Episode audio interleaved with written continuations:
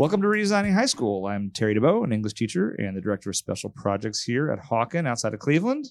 And I'm Julia Griffin, uh, the director of the Mastery School. And Terry, Happy New Year. I was going to say to you, it's Yeah. 2020. Big year. It is a big year. Uh, anything specifically that feels big to you? Oh, you know, I mean, not too much. I mean, just th- this little school that we're, you know, working on and Yes, going to open, uh, but other things too. It has been funny because uh, that date has been on the uh, PowerPoints and on the websites and all of that, but it always had a tick above the day of the year.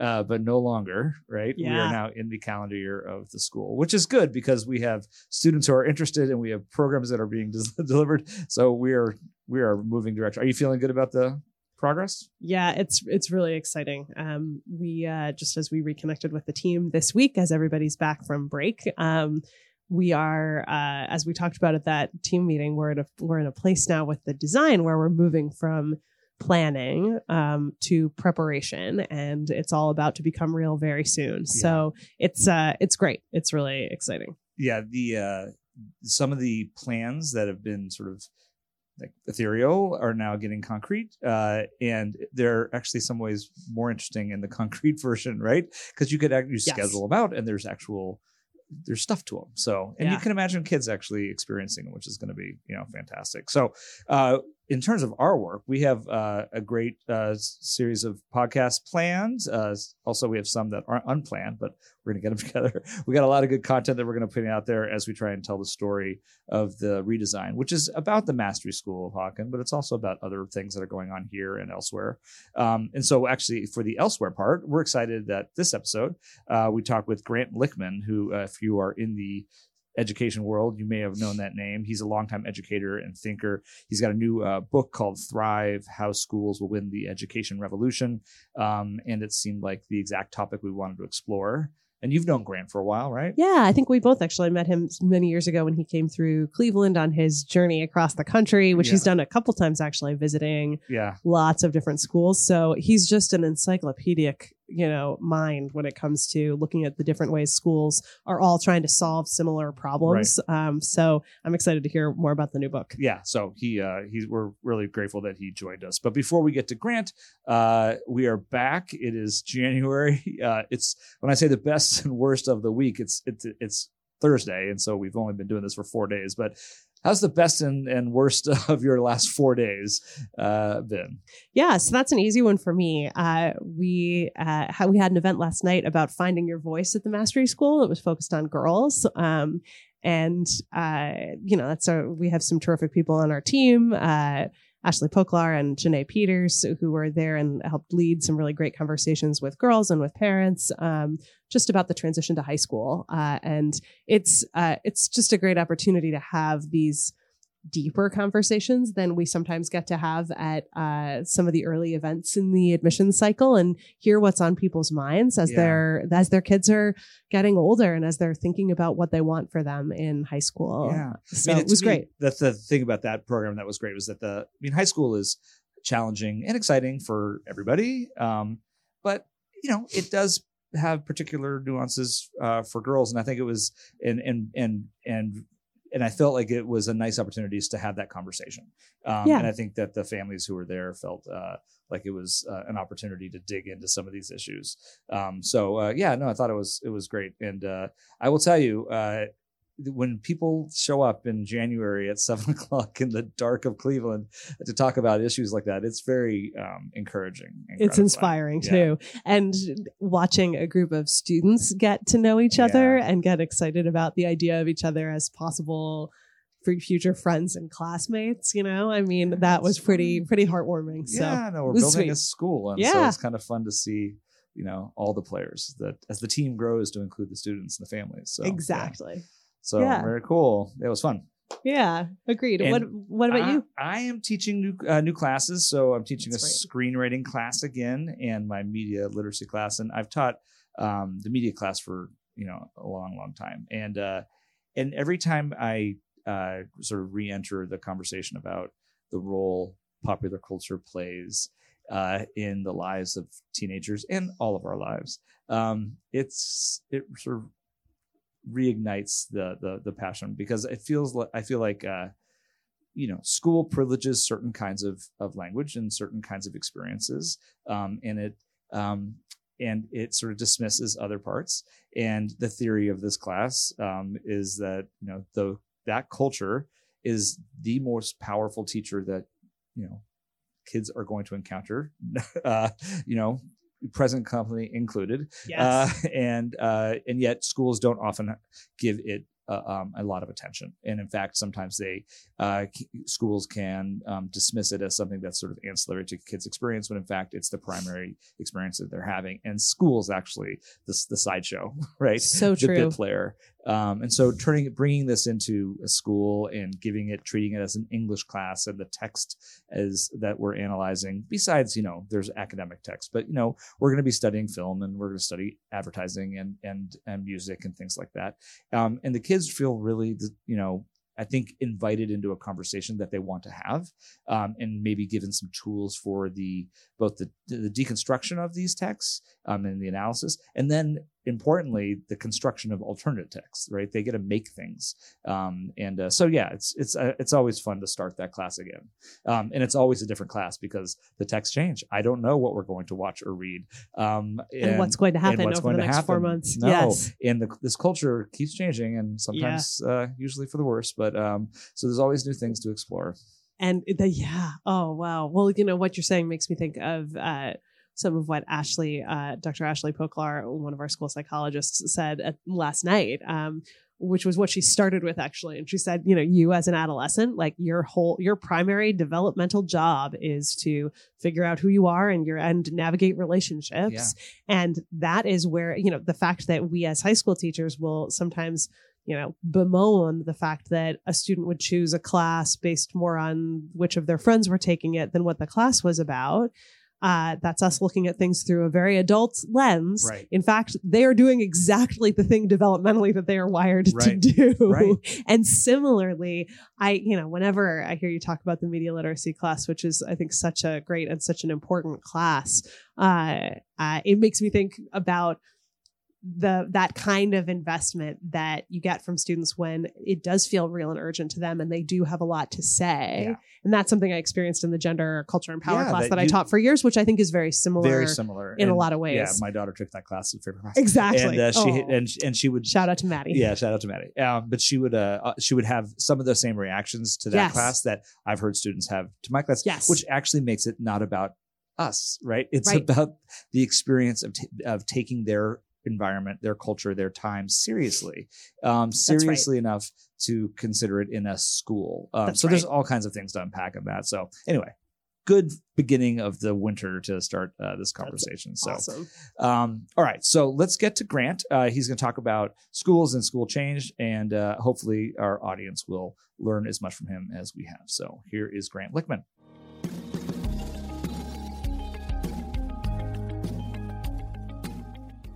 Well, welcome to the podcast, Grant Lichtman. Uh, so glad to have you here. Great to be back with you folks from wonderful Hawken School. Yeah, so uh, yeah, we've run into each other occasionally. We have. You came through Cleveland a while back and visited us.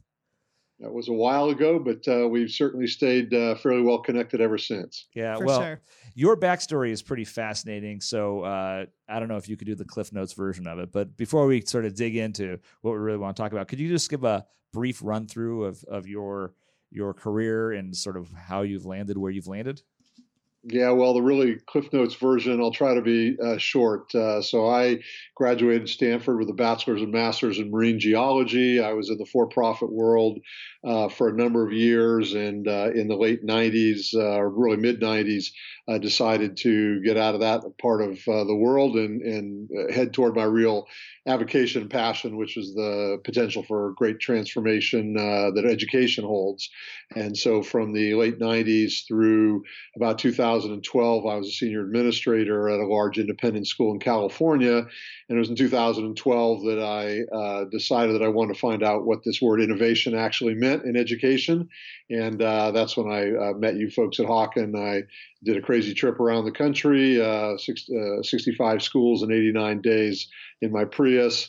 And uh, that sort of started off what what I've been doing for the last seven, eight, uh, well, uh, almost eight years now, uh, working with, visiting schools all over the country and around the world to find out how they're meeting the challenges of a very rapidly changing uh, set of challenges for our for our students. Uh, and I've managed to publish three books uh, in the in those uh, seven years. Busy guy. Uh, all of all of which all of which have some at least tangential, if not direct reference, it seems to what you folks are doing at Hawken.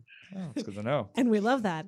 Um, so I'm curious um, because it seems to me sometimes that the the innovation, as you say, in education is moving quite quickly now. Just even in the course of those seven years, I wonder what are the what are some of the ways that you that the most the most uh, important insights or takeaways you've had about how schools are evolving?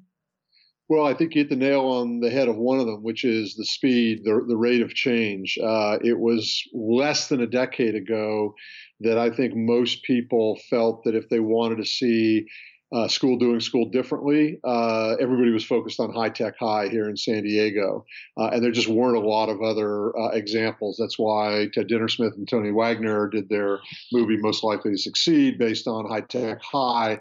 Right. And uh, fast forward now a relatively few number of years, and I don't think any of us can keep track of the uh, number of schools and the different ways schools that are delivering the learning experience differently. So I think that's probably the, the number one.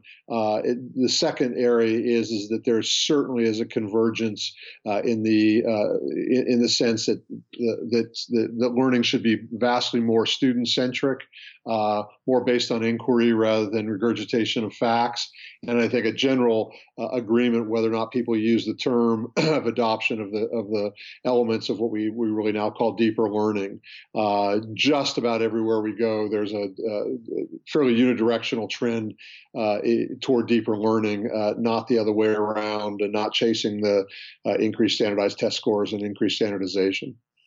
Well, it's it's interesting to think about what you're seeing in terms of the change in schools. It seems it's somehow running parallel to the changes in our society, um, which is one of the things that you note in your new book, Thrive. Which I, I thought it might be helpful to sort of set the frame a little bit um, by reading a little bit in your intro. So I'm gonna I'm gonna do my very best Grant Lichtman impersonation. I'm gonna Ooh, read. I can't wait. I'm gonna read to you. I, I don't have your baritone. Can't wait. Yeah. Okay. So in your intro, you say uh, a mere two decades ago, consumers uh, bought what large producers of goods and services told us to buy. Today, around the globe and across virtually every sector of the economy, those tables have turned 180 degrees.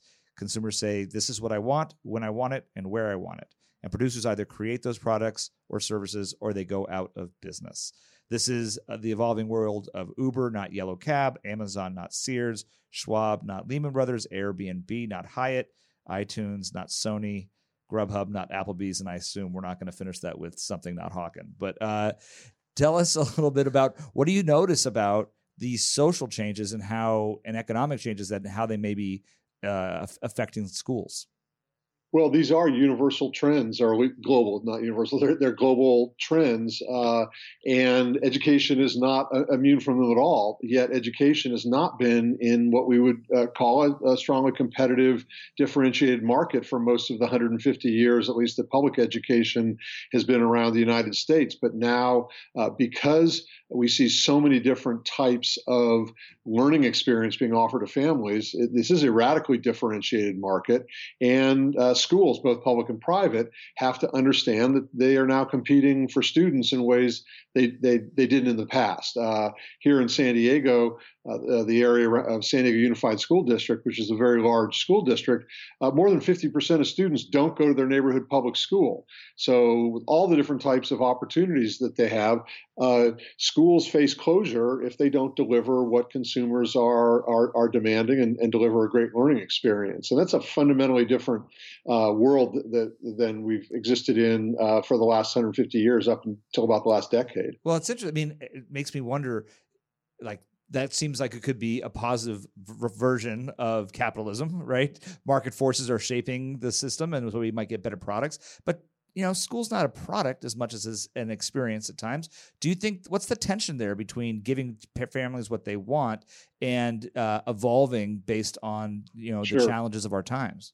So one of the key figures in, in the book Thrive is a three circle Venn diagram that I think is so important. Uh, the, the sweet spot that all schools are going to increasingly have to try to hit is the intersection or, or Venn overlap of number one, uh, standards. We all have standards we have to meet, whether government standards or educational standards or the both. Uh, number two is what we know about how learning takes place best. That's what the professional educators know, and, and, and, we, we know from a lot of experience.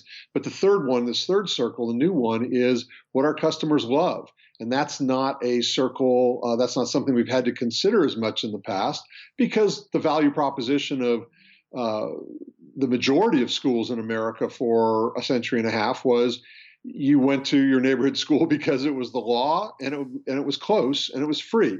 Uh, those were the three reasons why most people selected the school that they did. And that differentiation of the market and of the choices people have makes hitting that sweet spot now uh, much more challenging and uh, much more important for all schools because students are the lifeblood of, of all of our schools. Well, you know, I, I think that that idea of actually taking into account what students want uh, and what families want is it's true. I think it is really uh, it's it it is more revolutionary than it seems when you when you say it out loud. Um, and I I think when I when I think about what you have to say about deeper learning too, I'm struck by um, the work of your San Diego neighbor Sarah Fine um, and uh, Jal Mehta and their book In Search of Deeper Learning and their insight, among others, that it was in co-curricular programs and spaces outside of the academic space of school that often um, we find that greatest uh, that in their survey of schools that they found the great the deepest level of engagement in part because it the students have a lot of choice in what they do in co-curriculars mm. um, and in part maybe because they feel like their voices matter so i'm curious if you um, i'm curious if you uh, have a reaction to that uh, that finding or their their um, thesis well, absolutely. That, it, that's uh, that's great work of, of, theirs, and I just I think it is it's echoed and reflected in so much work of the last uh, ten years. And these are great people who do authoritative studies. Uh, it reflects, you know, an incredibly non-authoritative study that I've been uh, sort of undertaking as I travel around the country and just ask people, "What do you want your school to be like?" And we keep generating the same word cloud, uh, and the words are things about uh, community and inspiration and enjoyment and joy and uh, collaboration and family and all these words that, that don't reflect back on sort of the the, the traditional industrial age model of school. And uh, all of those point to what what engages students best, what encourages them to learn. Uh, and so I don't think there's a lot of uh, disagreement about what great learning looks like. And so I've sort of moved my focus past the uh, why should schools change and what is that going to look like uh, more into the third question, which is how are we going to get there? And that's really my last two books, and to some extent, uh, hashtag Ed Journey, but certainly Moving the Rock and Thrive mm-hmm. are really about how educational communities are going to make this transformation around which there doesn't seem to be a tremendous amount of uh, uh, disagreement. Well, yeah. So school change uh, is, uh, I guess, your three books and a, a library of other books uh, to try yep. to f- crack this nut. What What have you noticed about uh, this huge tra- these transformations? Are that you make you feel like school change is is possible now? Well, one of the one of the things is that even as little as seven or eight years ago, when I went on that trip and I wrote hashtag Ed Journey, uh, my observations were that really significant change in a school, uh, similar, for example, to what Hawken did, really sort of revolutionize revolutionizing the uh, the, the annual and, and, daily time schedule. Uh, that those really big changes uh, would take probably take anywhere from five years to maybe as much as an entire generation of students uh, in the best of circumstances. And we're, I'm seeing schools now changing much more quickly than that. This whole idea that schools and districts are an aircraft carrier that are impossible to turn uh, nimbly, I think is starting to be busted. Uh, and so, you know, even something like uh, the Mastery Transcript Consortium, I remember well when Scott Looney first said, you know, this is going to take us somewhere between five to 10 years to to get a working prototype out there and get acceptance. And I told him I thought he was totally wrong. I, I said I thought it was going to be much quicker than that. And look, I mean, you guys are only maybe three years into it, and you've got universities beta testing uh, a, a, new admissions transcript. So uh, I think the the rate of change is it continues to accelerate, uh, and that's uh, good for students. Uh, because it means that we're not going to pass over an entire generation. It's bad for for organizations that don't understand how to be more nimble and dynamic. I think that's so true, and I think that the you know the lessons of agile development are ones that uh, have been slow to come to schools, but now that they're here, they're they seem to be here to stay. At least that's our experience in at Hawken sure. for sure. Yeah. Uh, yes, and uh, you have a Hawken has a, uh, uh, a history, albeit one that may not go back more than a decade or two of having a culture that embraces agile change and that culture is not one that exists exists or existed at many many many schools i would say the vast majority of schools and districts uh, in the past and uh, so your ability to be dynamic and agile is based on a culture that has learned to embrace that through experience. Uh, and many, many schools have not gone through that first cathartic sort of uh, change process by which they understand, wow, we really can get to the other side of the bridge. It's going to be okay. Uh, we actually are going to enjoy life better on the other side of the bridge uh, and get past the, uh, the aversion to risk and the fears associated with those sorts of change. And so a lot of schools are you know are a little bit behind you on that trajectory, uh, and and I think what we're trying to do is is help bring those schools along uh, so that they can, uh, can can make those changes as well. Oh, and I, I would say I completely agree. So I was an early career faculty member and, and a team leader in the days of the intensive um, and the, the, the, days of the, the inaugural intensive. And uh, I can certainly tell you that that, that culture change that you're describing uh, was incredibly deliberate, not easy, uh, and took about a decade to actually set in honestly um, so when schools visit us and ask us you know about how we uh, have done what we've done, um, often I think they then see the the chasm and see the work that lies ahead of them if they're really going to to make the kind of change that they aspire to in their in their schools. Um, so I I guess in some ways I wonder uh, Oh, sorry, I think I just cut you off. Go ahead. Well, I, I, I was just going to say, and so what, one of the marvelous things is, is that when we look back and see how you all at Hawken have undergone some really significant change, and how many, many other schools have as well, uh, I think we find real convergence that uh, all of us have sort of come to a set of tools and models that actually existed. We just didn't know about them. Probably the, the main uh, the main example is is John Kotter's work, what we call sort of the Kotter model of organizational change, which has mm-hmm. been around for quite a while. Uh, is has been proven effective uh, in many organizations across a, a number of uh, sectors. Uh, I don't think any of us in education, well, any of us, many of us in education, certainly I, uh, had not heard of Kotter until a, a small number of years ago, and yet we find that when we backward model what you did and what many, many other schools are doing, we find a lot of similarities in, in that sort of model. And so we don't have to reinvent the wheel. We know what works. Uh, and it's just about using the examples of uh, and why why I do use examples of schools like yours in my in my writing to show people, hey, schools like yours can make these changes using a known set of tools. We just have to translate that into uh, school experience and school speak for school people. Yeah, that's great. Well, you know, so you know, we're in the middle of this huge uh, project, the Mastery School of Hawken, where we're um, building a, a, brand new school. Um, and I'm wondering if you have any advice for someone, for a group that's trying to build a new school with a new model that that you uh, you got from your travels and all your writing.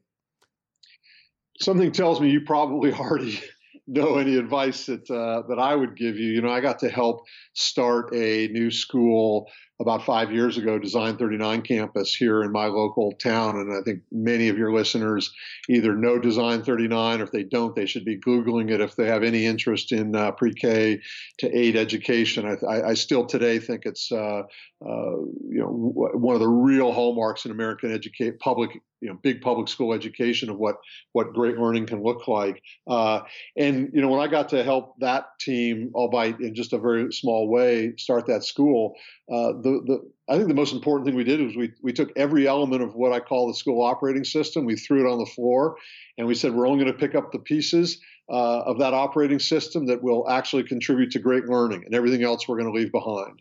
Uh, and that was a powerful. And by the way, we literally threw everything on the floor and said we're only going to put the stuff back up on the wall that really makes sense in terms of meeting hitting that sweet spot of those three overlapping circles. And I think that's what a lot of schools are doing, and, and, I'm sure that that is sort of the process that you're going through as you develop the Mastery Campus. Uh, you've been going through that process for a number of years. Yeah. Scott told me a couple years ago when we were starting on this work that he wanted to get me a bracelet that said challenge assumptions that I would have on my wrist all the time. Um, and I think that, that that idea, exactly as you say, of sort of going through the Marie Kondo process, you know, of taking everything out of the closet and putting it on the bed or putting it on the floor and only putting back the things you want. I, I totally agree with you. And I think that's, um, that is the hardest part. That's why I think so many educators have dreams of being able to start a school because so many things are entrenched or embedded and it's uh it's hard to remove them one at a time, right? So better yes to- it, well, it's un, uh, it's not hard it's uncomfortable uh, that, that's your thesis I, I know i was reading that thesis key thesis of hashtag ed journey and i've not seen it uh, that thesis challenged at all in yeah. all the 200 plus schools and districts that i've had a chance to visit uh, it's uncomfortable uh, leaving things behind but I, I, had a, I, had a teacher at a school that i worked with a couple of years ago. And mind you, this was a, I think she was either kindergarten or first grade. And, and, most of your listeners will remember what the inside of a kindergarten or a first grade classroom looks like.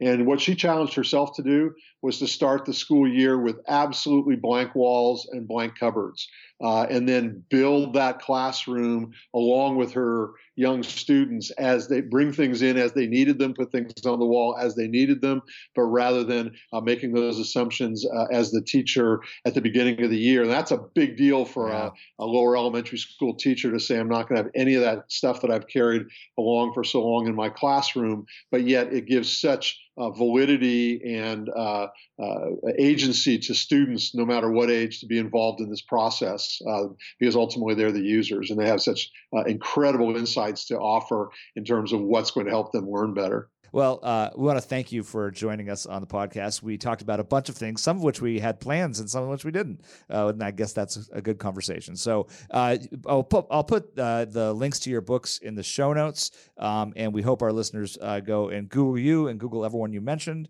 Um, and, uh, and if they're paying attention, they will probably run across your name sometime soon. So well, I appreciate y'all. I appreciate you guys having me on, and looking forward to uh, getting back there and to seeing the new campus uh, start up next year. And I know that we're already having discussions about uh, how I and others can engage some of your students on some really interesting mastery sort of projects. You bet. Looking forward to it. Thanks so much, Grant. Thanks, Grant. Thank you.